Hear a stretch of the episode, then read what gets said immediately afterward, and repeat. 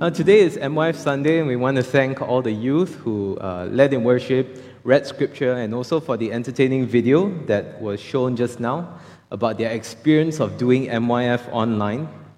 I've definitely experienced some of those things that they experienced, so I can identify. Let's come to the Lord in prayer and let's pray. Speak, O Lord. May we hear your words of truth. May it convict our hearts, and may we apply all that we learn. May I be faithful, Lord, to the preaching of your word. And pray this in Jesus' name. Amen. Now, have you ever discovered something that changed everything? Have you ever discovered something that changed everything? Back in 2012, I got my first real smartphone, and this was an iPhone 4S, which was a hand me down from my sister.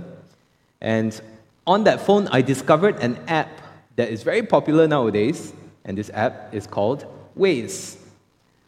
Now, I need to explain something. My sense of direction is absolutely horrible.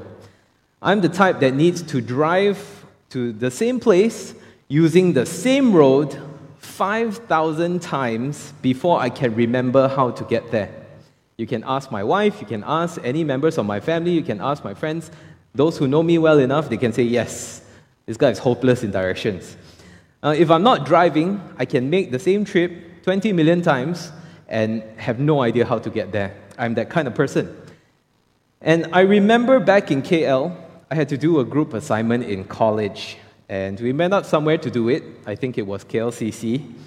Uh, and after the, the assignment was done, my friend offered to send me back home. I stayed relatively near uh, KLCC, the, the KL Twin Towers. And so he said, okay, since it's so near, let me, let me send you back. And so, all right. But the problem was, when we got into his car and we, we got our parking and all that, I had no idea of how to direct him to my house. And uh, I, I said, mm, I, I, I think turn here lah. And then he's like, you think ah? uh, I, I think turn there lah. And then he, he just tried and follow. In the end, I ended up directing him really deep into some kampong somewhere. Uh, I have no idea where we were. And I felt so bad. We were so lost. In the end, I told him, okay, you, you look up above the kampong, kampong houses, the roofs, you, you look into the sky. Ah, you see those two beams of light there, the twin towers? Ah, you just head in that general direction. And so that's what he did. And thank God, miraculously, we managed, I, I managed to get home. He never gave me a lift ever again. And so when I moved to Penang in 2011, I tell you, I got lost in town so many times because of the one way traffic. You know, if you make a wrong turn, you can't just U turn. Uh, so I basically I think I made the wrong turn at least four times in a row, uh, or probably six times, and I just kept going around in circles uh, without knowing where I was. I have many other driving horror stories to share, but too long, lah. Uh, we'll be here forever. But discovering Waze changed everything for me, and so I preached the gospel of Waze. I used to feel paralyzing fear and despair every time I had to go uh, somewhere that I was not familiar with, every time I had to drive somewhere. And now, because of Waze, I now have the confidence to know exactly where I want to go and how to get there. Now, in today's passage, uh, and today's passage is from uh, our Own It 365 Bible reading plan. Today's passage is from Thursday. Now, we read of Hilkiah the priest and he discovers the book of the law of the Lord. And this was an amazing discovery that changed everything for King Josiah and the kingdom of Judah. And the big idea of today's message is that truth convicts and invites a response. Okay? Truth convicts and invites a response. Let's have a quick look at the background for today's passage. Now, the past month, we've been reading about all these different kings of Israel, uh, beginning with Saul and David, Solomon, and then the, the kingdom was split, it divided into north and south. Uh, northern kingdom of Israel under Jeroboam, and southern kingdom of Judah under Rehoboam. And so, where are we in today's passage? First, uh, Second Chronicles chapter 34. We are now over 80 years since Samaria, the, the capital city of the northern kingdom of Israel, since Samaria was destroyed. Okay, so Samaria, the, the northern capital, was destroyed 80 years later. This is where we are now. Okay, uh, most of Israel at that point, when Samaria was destroyed, was deported to Assyria. This is the first exile, the first major milestone of Israel's history. Uh, so Right now, 80 years later, it's mainly the southern kingdom of Judah remaining, plus a few you know, northern kingdom people scattered here and there in the towns. Now, it's also a period of world transition, uh, world power transition from Assyria, which was the world power. Now, this is the period of transition over to Babylon, the next upcoming world power. And that's also happening in the background. This is also the period of the prophets Habakkuk, Zephaniah, and Jeremiah. So their prophecy is around this time as well. Also, the second exile is just around the corner. And when the second exile happens, that's when it's Judah's turn to be taken into captivity, this time by Babylon. And this will happen 22 years after King Josiah dies. So just keep all this in mind roughly around this time. Now, King Josiah had, uh, he, he has the honor of being one of the few kings who both started and also ended well. He became king at the age of eight. He started seeking God at 16 years old. And as a result, when he was 20, he began tearing down other places of worship. Many, many types of idol uh, worship places that Judah and even Israel had set up uh, even in the temple of the Lord, he got rid of them. And in seeking the Lord, he didn't just tear down these, these idolatrous places of worship. At age 26, he began repairing the temple.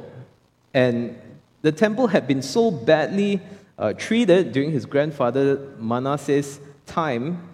Um, Manasseh was the, the one who brought other idols into the temple, led the people into all kinds of things that caused God want to uh, finally bring judgment on Judah in the form of the second exile. And so it was the process of Josiah repairing the temple in their, their spring cleaning and in their fixing and all that. It was in all of that that they found the book of the law. When the book of the law was found, Hilkiah gave it to Shaphan, the royal secretary or the scribe, to take it to King Josiah to read to him. Now, what was this book of the law? Now, some scholars believe that it is the entire Torah. Okay, so the, the first five books of the Old Testament uh, Genesis, Exodus, Leviticus, Numbers, Deuteronomy. But most scholars believe it's just Deuteronomy.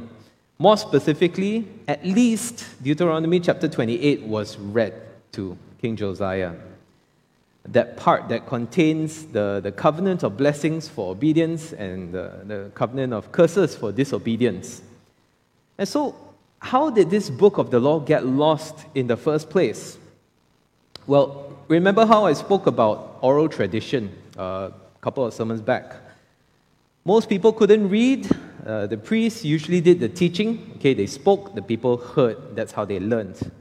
So, copies of the law would have been made, yes, by the scribes. But they would have been rare, okay, because it's not easy to copy things by hand. They had no, no photocopy and none of that. And this was all easily lost because it is now 50 years since King Hezekiah was in power. King Hezekiah was the last good king, goodish king, all right? Uh, the last time that Judah followed the Lord, 50 years later, don't know where all these books and, and uh, scrolls went already. And so the kings, after Hezekiah, especially Manasseh, uh, turned the whole temple upside down. And so the book of the law would have been easily lost or maybe hidden by one of the priests to preserve it. And so, can you imagine no written reference to the law of God? Uh, maybe just some oral tradition uh, of don't commit idolatry. Maybe that was passed down the years. Maybe that's why Josiah uh, knew to go and destroy all the other idolatrous places. Now, how do we know that the spiritual state of Judah was this bad at that time? Well, just look at King Josiah's reaction. When he hears the law of the Lord being read to him, he, he doesn't just jump out of his seat.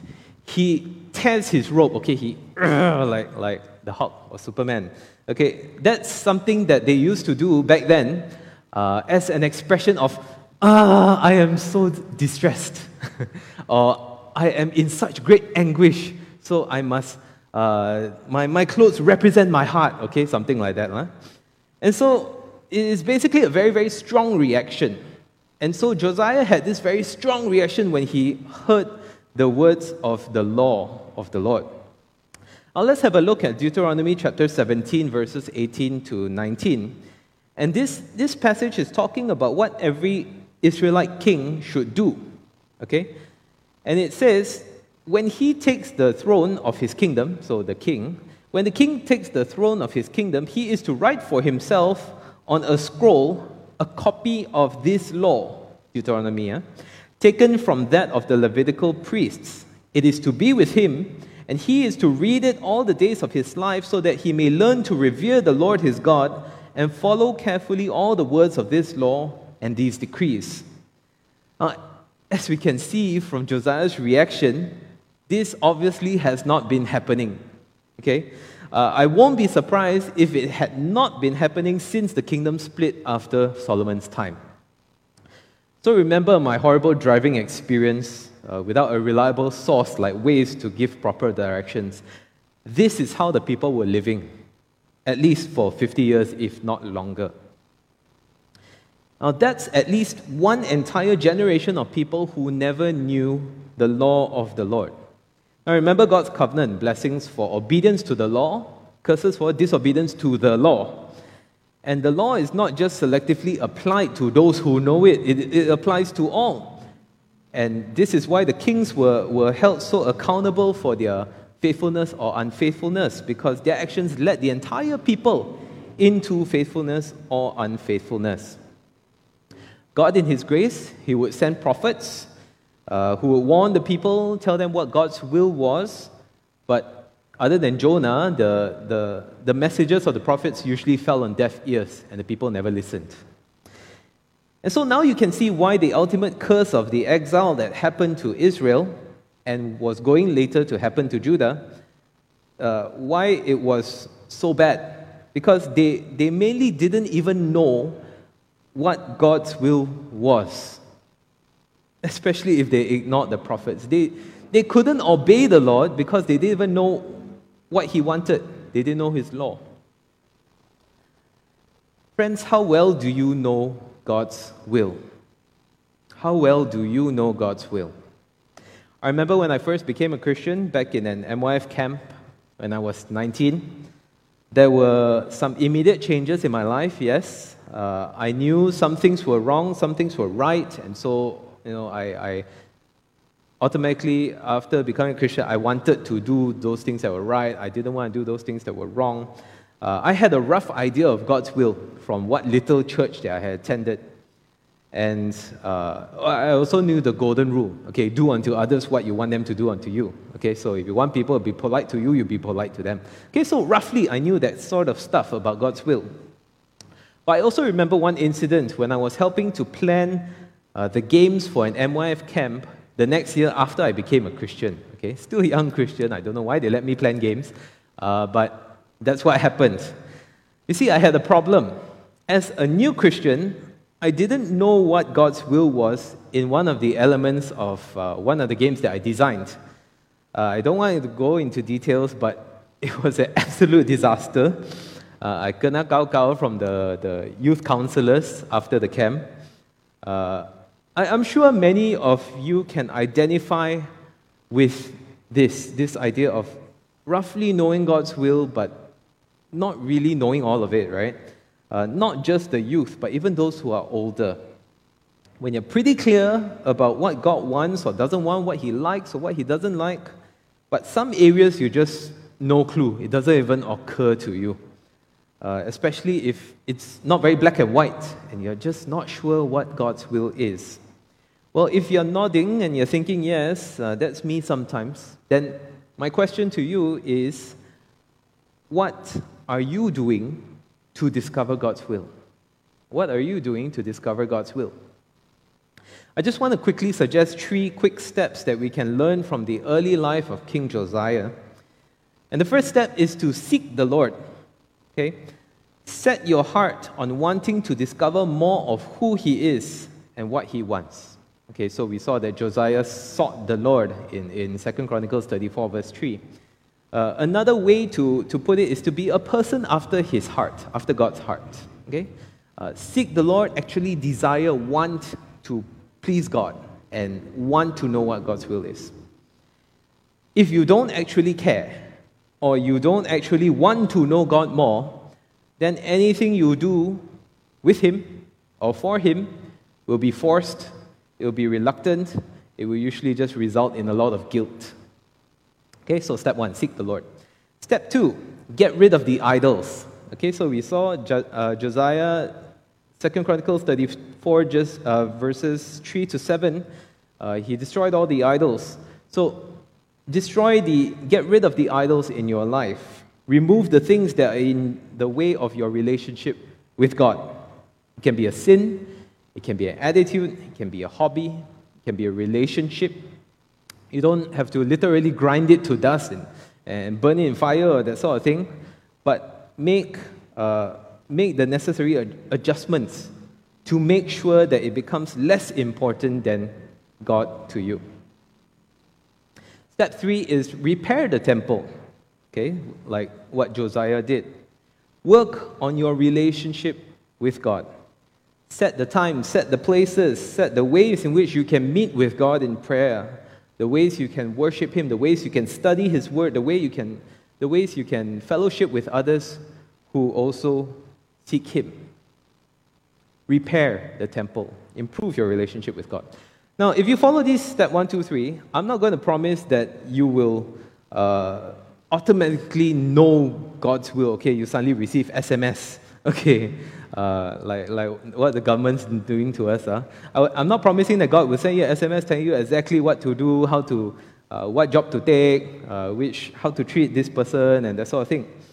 But if you continue on that journey of seeking the Lord, getting rid of the idols in your life, and repairing the temple of your relationship with Him, you are going to be a lot clearer on what to do with or without clear or direct answers from God. You will know God so well that you actually already know His will, even if He doesn't actually uh, directly tell you exactly what to do. Now let's look at the second point being convicted by truth. When Shaphan, the secretary, read the book of the law to King Josiah, we saw his very strong reaction. Psh, okay, he tore his clothes. Now, what does this reaction tell us about his response? Other than the fact that he had never heard these words before. It tells us that he was convicted by the truth of what was read. Listen to Deuteronomy verses, uh, chapter 28, verses 49 to 52, uh, which is likely what would have been read to Josiah. This is under the covenantal curses for disobeying the Lord. What will happen? It says, The Lord will bring a nation against you from far away from the ends of the earth, like an eagle swooping down, a nation whose language you will not understand, a fierce looking nation without respect for the old or pity for the young. They will, devour, uh, they will devour the young of your livestock and the crops of your land until you are destroyed. They will leave you no grain, new wine, or olive oil, nor any calves of your herds or lambs of your flocks until you are ruined. They will lay siege to all the cities throughout your land until the high fortified walls in which you trust fall down. They will besiege all the cities throughout the land the Lord your God is giving you. Now, all this had already happened to the northern kingdom 80 years ago. Okay? So imagine Josiah hearing these words and he knows what happened to the northern kingdom 80 years ago. Josiah recognized the law to be true he recognized that it applied to him and his people. He didn't try to make excuses. He didn't try to downplay it or deny it and say, eh, we didn't have the law, lah. how can you hold us accountable? No, he accepted the, Lord, the Lord's word as truth what it said about him, what it said about his people, and he realized that they were indeed deserving of the curses according to the law. I mentioned earlier about becoming a Christian in an MYF camp, and I can vividly remember the words of the preacher and the workshop speaker, uh, everything that they said feeling like waves of truth washing over me. And I was just yeah, yeah, yes, exactly, yes, yes. If I had my Christian lingo back then, I would have gone, Amen, brother, hallelujah, you know, that sort of thing. And, and I knew that God truly loved me. I knew that I was a sinner in need of forgiveness. I knew that God could redeem my life. And He did, He did do those things. Do you remember the last time that God convicted you with the truth of His word? Do you remember the last time you were convicted by the truth of God's word? It doesn't always have to be about sin, it can be about uh, God's majesty, realizing how majestic and how awesome He is. It can be about realizing how utterly dependent we are and how, how uh, worthless we are without Him. Have you, do you remember the last time you were convicted by God's word? Well, we can know these things, but conviction is more than just agreeing to information. It is a sure and certain belief that, yes, this is true. Yes, this applies to me. Now, we live in an age where there's no lack of things to keep us busy. We were just forced, uh, all of us, we were just forced to spend three months at home. Uh, but I'm pretty sure, even though we couldn't go out, all of us, or at least most of us, we would have been able to say that we had no lack of things to keep busy with. Uh, I, I had to walk my dogs to, to get them to pee and poo, right? Uh, made chocolate brownie and, and lemonade. Uh, and as I walked my dogs to, I didn't, I didn't break MCO, lah, okay? I, I walked them very near my house there, uh, nobody else there. As, we, as I passed by the house, some of the houses, I can hear people practicing piano, okay? One kid was practicing the same piece every single time I walk my dog. It's the same piece. The parents probably went crazy already. Uh, I saw somebody rebuilding their wall, literally. I think it was their maid. I think they got their maid to rebuild their wall. Uh, my neighbor painted their fence. And so that w- whether it's chores or, or cooking or TV or reading or working from home or ministry, there was no shortage of things to do. For most of us, even during MCO, it was a case of one thing to the next thing to the next thing. And the thing about moving from one thing to the next and to the next is that there is often a lack of introspection. Uh, we, we don't have time to look at ourselves. And that's why we put these reflection questions in the sermon, uh, after the sermon. And also, we encourage further discussion in small groups because it's too easy to go through our Christian life without stopping to think is this true for me? Or do I really believe this? And if I do really believe this, why isn't my behavior matching up with my beliefs? And so on. So, friends, I challenge you if you're someone going from one thing to the next and to the next and to the next, schedule into your calendar in the coming weeks or the coming month. Schedule time, spend extended time reflecting and examining yourself.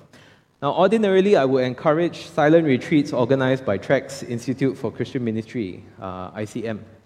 Uh, you spend a weekend away with God in some nice cooling place like Fraser's Hill, that sort of thing. But right now, not really an option. But what they have done is they have produced a DIY guide for a half day retreat. Okay, so I, I'm trying to get them to, to put a link, okay, a link should pop up in the chat. Uh, or, or you can just go to this link uh, on, on the screen uh, to download this guide of how to do this DIY half day retreat. Okay, just go to this link tinyurl.com slash ICM DIY retreat, one word. Now, if you download that link, uh, you download that guide, you can just take half a day, go somewhere alone where you won't be distracted or disturbed, spend some time with God, reflect on your life. Keep your eyes open for where and how He is convicting you. Now, the truth of God's word doesn't stop with conviction, it invites a response. And in the case of Josiah, his response was humble repentance. Second Chronicles uh, 30, verse, chapter 34, verse 27 says, Because your heart was responsive and you humbled yourself before God when you heard what he spoke against this place and his people, and because you humbled yourself before me and tore your robes and wept in my presence, I have heard you, declares the Lord. Now, the actual Hebrew word for this word responsive, your heart was responsive. The actual Hebrew word is tender or soft. Okay, and it's the, the opposite of a hard heart, the hardening of the heart, which is usually accompanied by pride, which is what uh, Pastor Ronald preached about last week.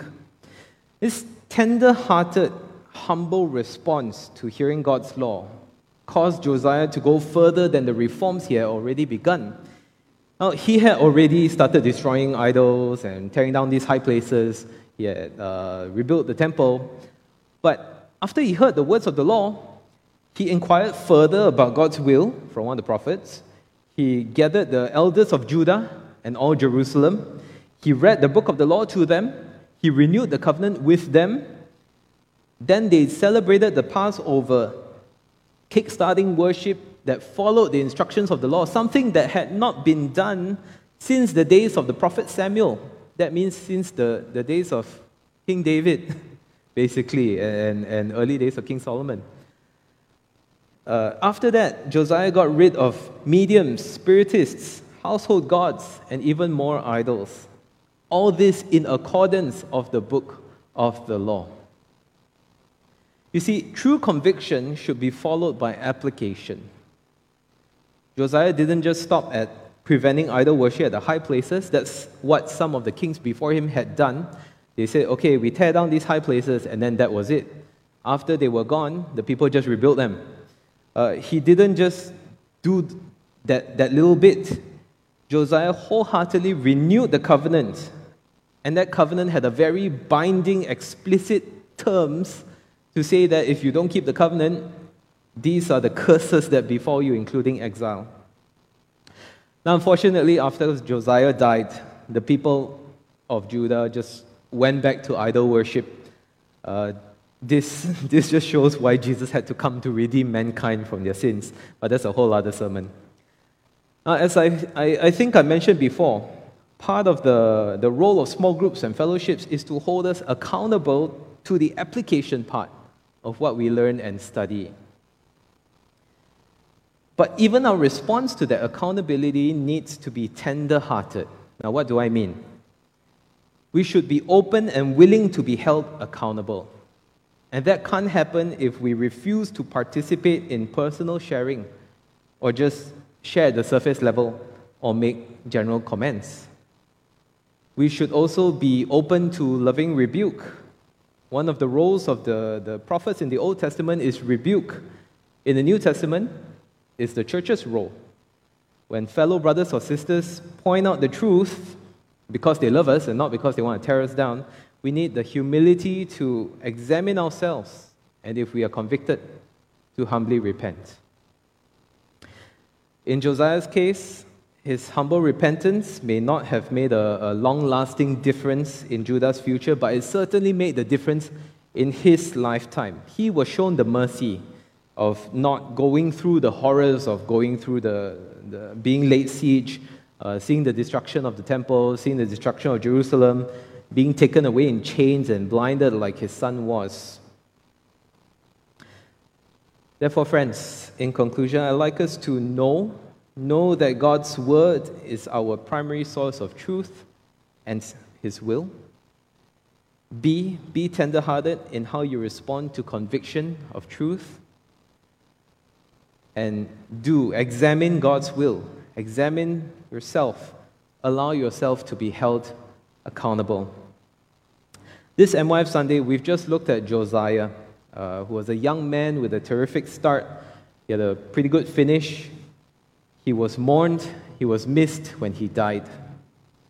So, for those who are as young or younger than 26, which is Josiah's age when most of this happened, it is never too early to think of the sort of legacy that you will leave behind. How will you contribute to the future of this church? How will you contribute to the future of Malaysia? How will you contribute to the future of this earth? And for the rest of us who are more advanced in years, what sort of future are we living to our youth? So, whenever truth convicts you and invites a response from you, will you respond like Josiah with a wholehearted desire to do what is right in the eyes of the Lord? May we pray.